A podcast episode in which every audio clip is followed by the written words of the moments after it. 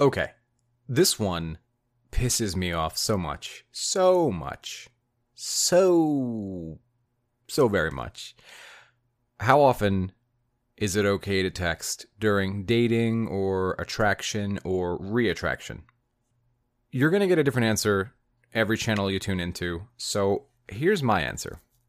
If I feel like talking to you, and the phone is near my hand, and I'm not currently occupied, and you have messaged me, I'm going to message you back, because that is what I wish to do at that moment. However, if I am busy and otherwise occupied, I'm not going to stop what I'm doing in order to message you back. Right now, let's just say I'm like walking on the treadmill and you know I've got a TV show on and the phone goes off. Yeah, I'll probably message you back. I'm I'm I'm not doing anything. I'm free. I'm able to message you back at this moment. But if I am, you know, mid surgery, am I going to drop the phone to text Bay back? No, probably not. So here's really the question that people are asking, and that is how available is too available?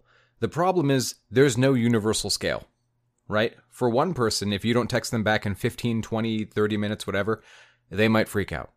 The next person, if you text them back within five minutes, they might freak out because it's like, ah, you're smothering me. Frankly, I think it's all bullshit. I think if I'm available to talk with you and I'm free and I'm not doing anything, there it is. I like being genuine and organic. And if you don't appreciate genuine and organic, then I don't want to be with somebody like you. That should be the mentality, because otherwise I am editing how I would otherwise genuinely act for someone else's benefit. And I don't appreciate that because then that is me changing for someone else's comfort. If I have to change for someone else's comfort, that's not me. Now, in a perfect world, we understand that and we're able to say, look, hey, you know, I appreciate talking to you. I love that you're so attentive to the phone. But, you know, I'm not always going to be able to get back to the conversation right away. And as long as you don't make me feel sorry or shamed for doing that, we're good.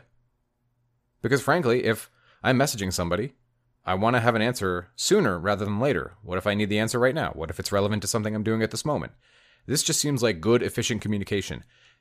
This entire video goes without saying that I much prefer conversation over the phone, voice to voice, I mean, obviously, I prefer conversation in person, but that's not always possible due to distance or COVID or whatever.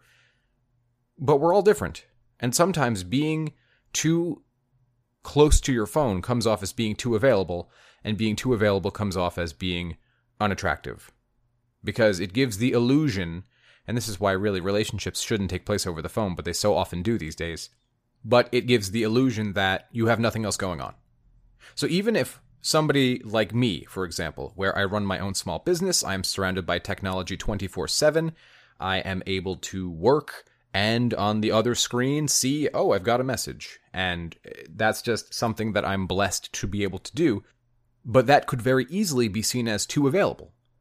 Now, I'm blessed to have people in my life, romantic or otherwise, who are very good at blunt, straightforward communication. And so that's what I give and that's what I expect to receive. It just is, it's what works for me. And they're still around, so it's what works for them. But that comes with an understanding that if they need space, or if they need time, I don't punish them for that. Because then that would make it my fault. If I am someone who organically has access to text, etc., then I need to respect the fact that the other person might not always have that same liberty, freedom, or desire. And that's what I think we all, as people, romantic, platonic, whatever, need to be able to incorporate into our lives.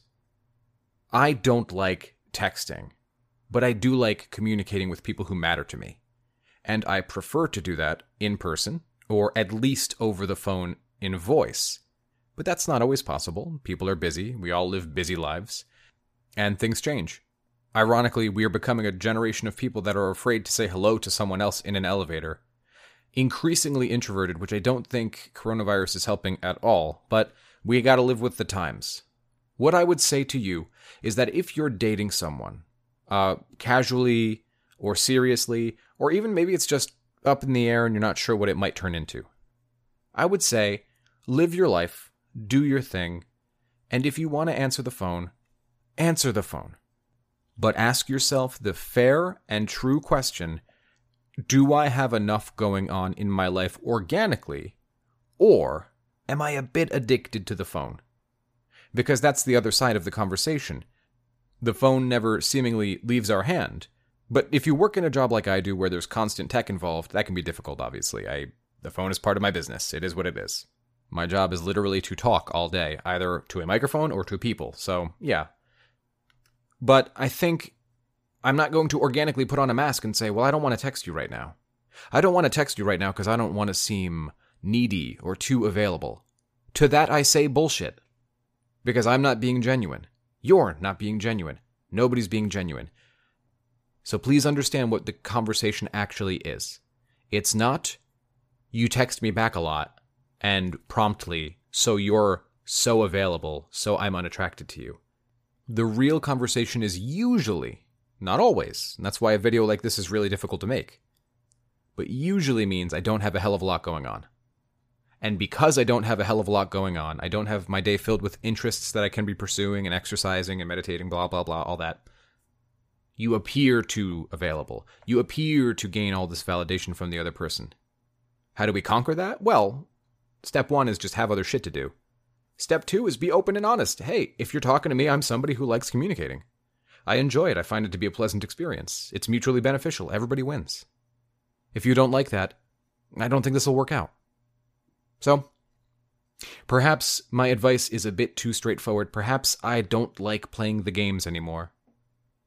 Or perhaps we're the only normal ones left in this conversation.